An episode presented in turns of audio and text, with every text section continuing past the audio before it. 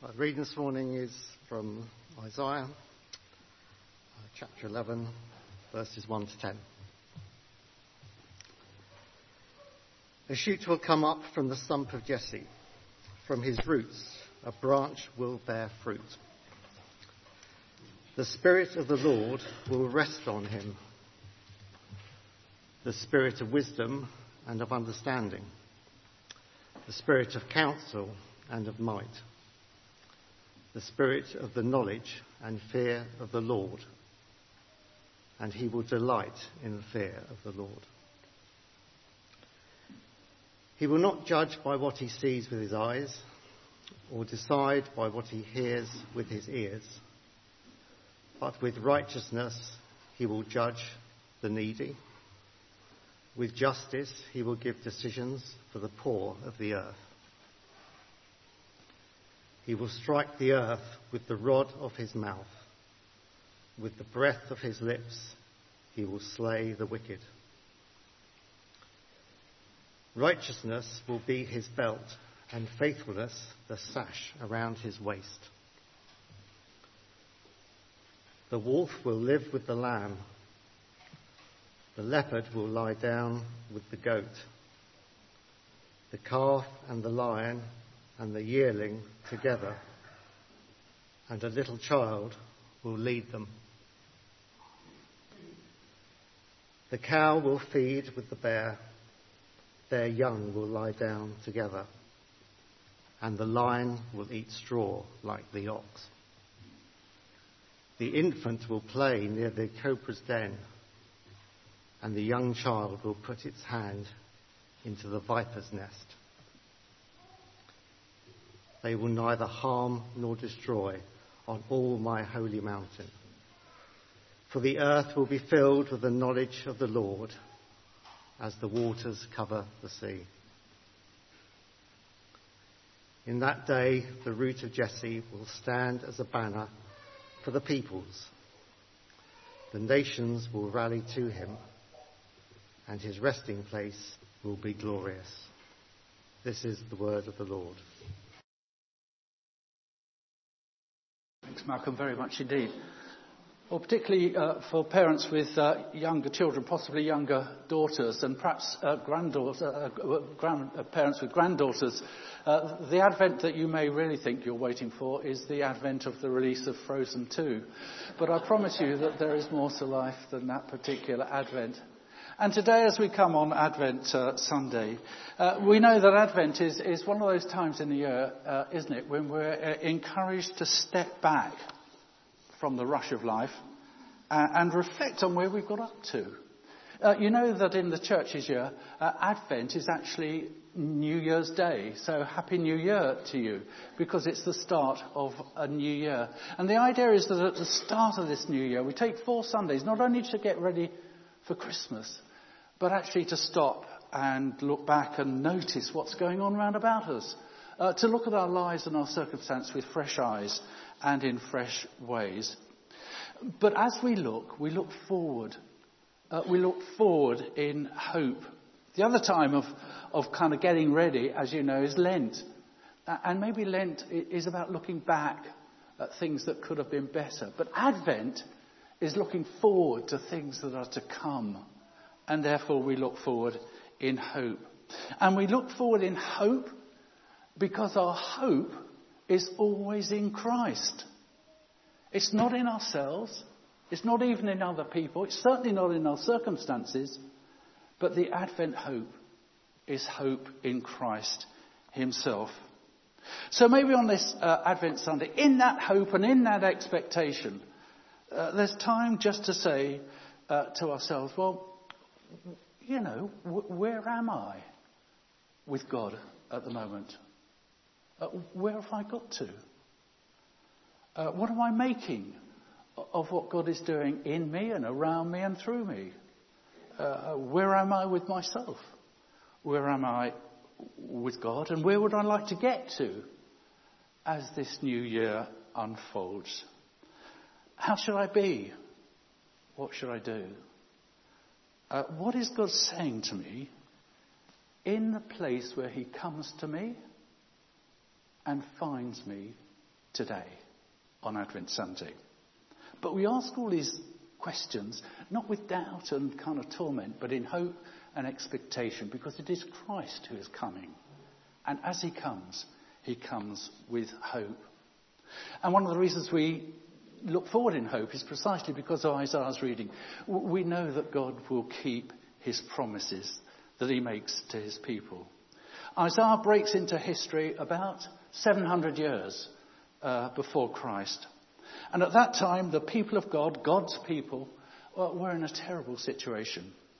They were looking back to a glorious era when King David had brought a wonderful kingdom and a great future. But now their kings were corrupt and they were self-interested and only interested in their own power and status, not the well-being of the people over whom they had authority. What was left of the kingdom was divided, north and south, and invading armies were poised to strike, and people knew that they were under threat.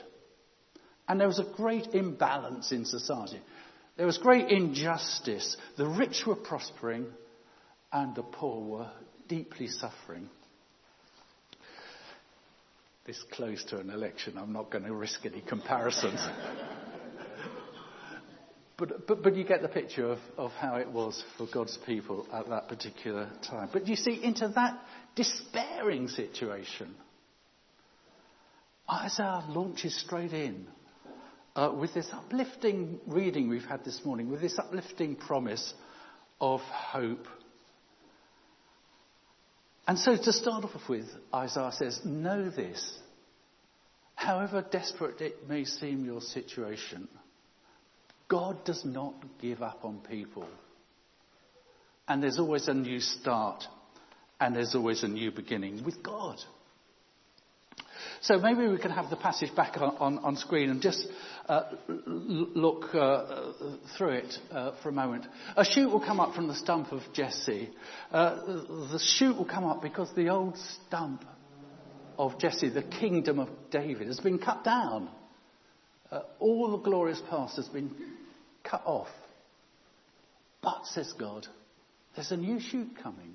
A new shoot, a new king, and a new saviour that will bring a glorious future.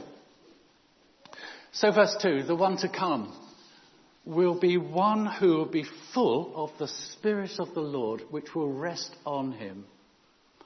And that will be a spirit of wisdom and understanding, of counsel and might, of knowledge and the fear of the Lord.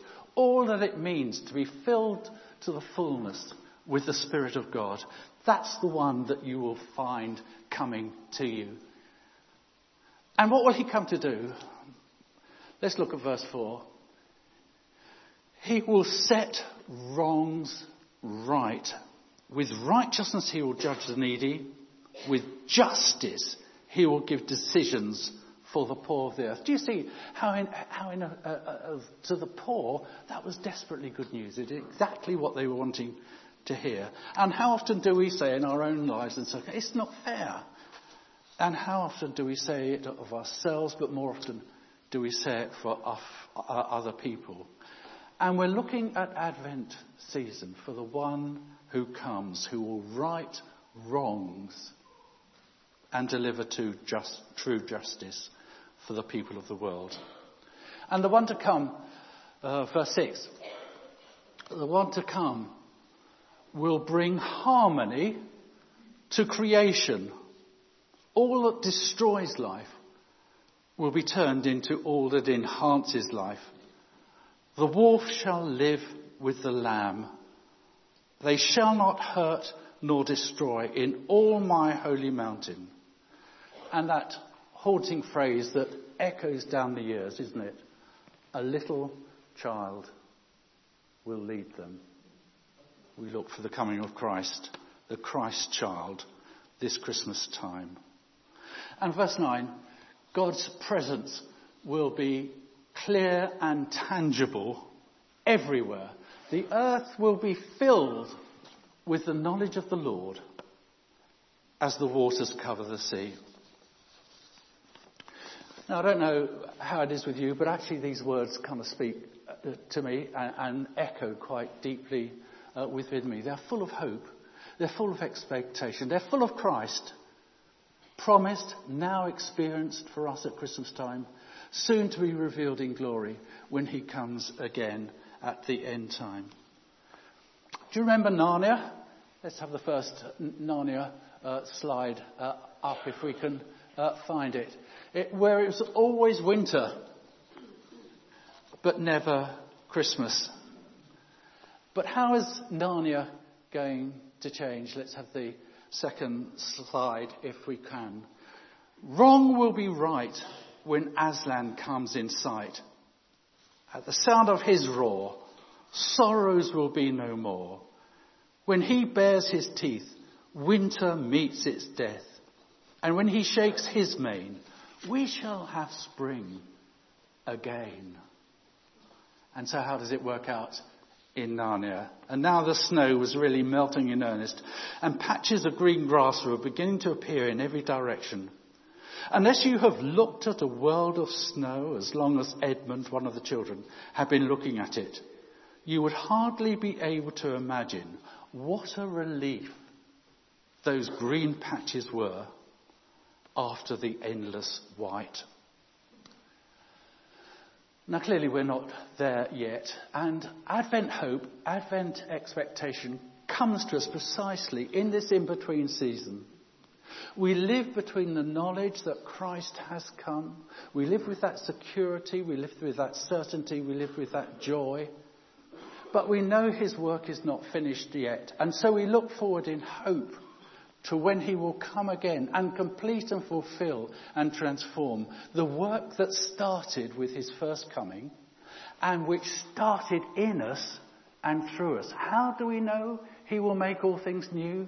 Because he has made us new. And his work of transformation has started with us. So Advent is in a funny way, but is about waiting, because we are living in this in-between times. But it is waiting in hope, waiting for something you know will be good, and therefore we wait with excitement and anticipation. Perhaps. I don't know about you, but I'm not good at waiting, actually. Traffic jams do my head in. I am at my most bad-tempered in a traffic jam, and that's saying something, I have to say to you. But more profoundly, waiting when you don't know if it will be good news or if you don't know if it's going to be bad news. I know how difficult that can be when you wait in anxiety. And this Advent day may find you exactly in that place of testing and uncertainty and anxiety, because you don't know what's going to happen next. But that's a bit what it's about. It is about living in this in-between time between Christ's first coming and his coming again in glory. But know this. Yes, it's a time of waiting, but it's a time of waiting. We're not alone, because God waits with us. We worship a God of waiting who is with us in the waiting. So whatever the circumstances of our waiting today, we wait with God alongside us.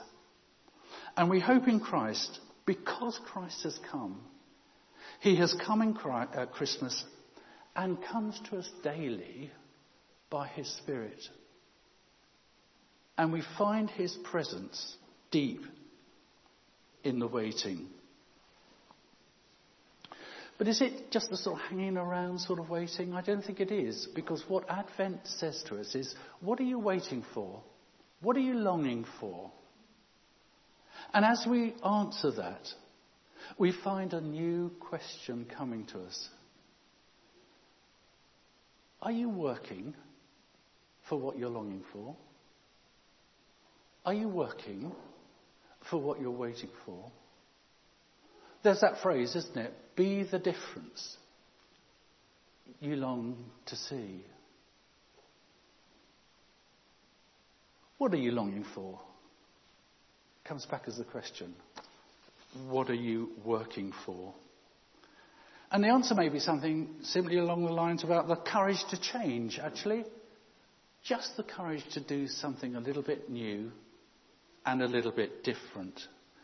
But actually the answer may be a slightly more uncomfortable. Actually the answer may be, I will give you my grace to accept that where you are is where you're meant to be. I will give you the grace that however things are now, I am there with you in it. And that actually is my calling to you at the moment. And so there's this little Advent prayer, which I've found, it's not an Advent prayer, but it kind of fits somehow. Lord, help me not to run ahead of you and get impatient, so to speak. Lord, help me not to run ahead of you and try and make things happen which are not in your time. But Lord, help me not to lag behind you. If you're wanting me to move on, help me to move on. So Lord, help me not to run ahead of you, nor lag behind you, but put me beside you in this adventure of life. May I walk the speed and direction that you're walking to in this adventure of life. So a time of expectation, a time of hope, but a time to step back and reflect. And maybe you're saying, great idea, Colin, but where on earth are we going to find the time and space to do that? Kia has the answer. Absolutely. That was so beautifully unpacked what Advent is and what Advent means and what it can mean to us and how we can really dwell and give space to pause and to reflect of where we are, where God is beside us. And there's a really beautiful opportunity I'd love you to feel encouraged to come to, which is a week on Tuesday. It's our usual encounter slot next Tuesday the 10th. And we're really blessed because Alex Jones, who worships alongside us in Blackheath, puts together every year a really special Advent meditation that she does with her home group. And she's been really generous and offered it out to us as well. So she's doing a separate one for her home group as she does every year, but we're doing one here in Wanish next Tuesday. And it's a beautiful opportunity to come, to be, to have readings, to have poetry, to have beautiful music, and to have silence and pause, just to give us that opportunity. I know what it's like day to day, rushing around just to grab 5 minutes.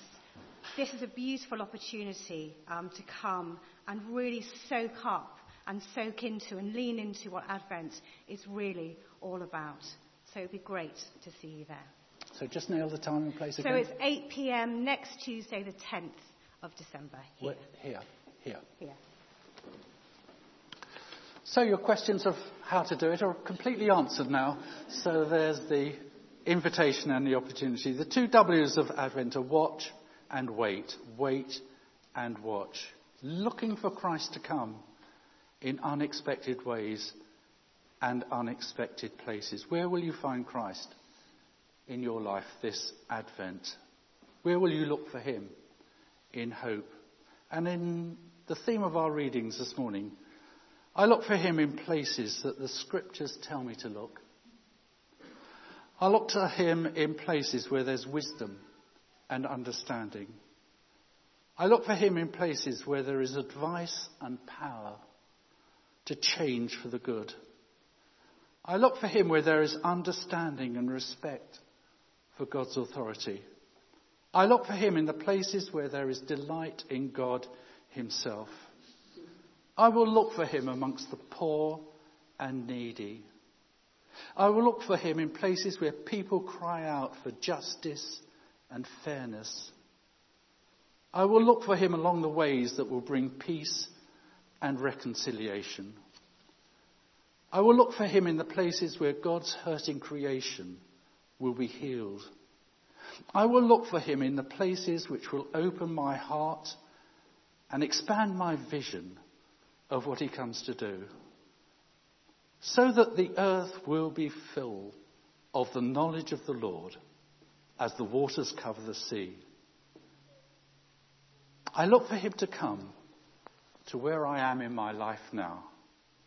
And maybe that means looking for him in unexpected places. Here's just a little video clip about where God comes near. Here we are in Advent, talking through the story, the reality of God the Son, Jesus Christ, coming near to us, invading our space. But today I want to focus on how God in Jesus Christ comes near to us. Luke chapter 2 tells us that Caesar Augustus, the ruler of the known world at the time, called a census. He wanted to know who was a part of his empire. He wanted to get everyone on his books to make sure that he could tax them, to make sure that he was running an efficient kingdom. And so Joseph and Mary had to travel to little old Bethlehem, where Joseph's family comes from. Bethlehem, the backside of nowhere. Bethlehem, what? God the Son, Jesus Christ, coming near to us in little old Bethlehem. They wrapped him in swaddling clothes, and they put him in a manger in a horse stable. The God of the universe, he should have come to one of the power hubs. He should have come to Rome. He should have come to Jerusalem and set up his kingdom properly. I think God decided to set up his kingdom properly by invading all of those little places that we think he's overlooked. You see, in Jesus Christ, we find that God's glory comes to us in the places that we think are God-forsaken. When Jesus came onto the scene to start his ministry, they started asking questions about, who is this guy who's doing all this great work? They said, he's some kid from Nazareth. Nazareth? Can anything good come from Nazareth? They start laughing about him because his credentials don't match up with their expectations. Can anything good come from Nazareth? And God answers that by saying, yes.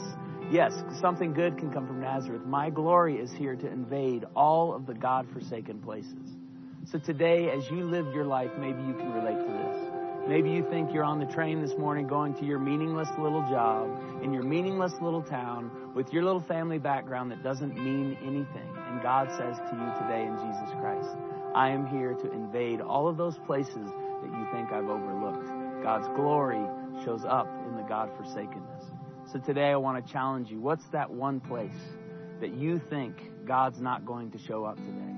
And what if he's here just to show up, to invade your space? What if he's here today to show up, to imbue you with his glory so that you can spill out onto all those people in that little place and for the glory of God and for the good of those people? Today, I pray that you would ask God to open your eyes to see his glory in those places that you once thought God forsaken.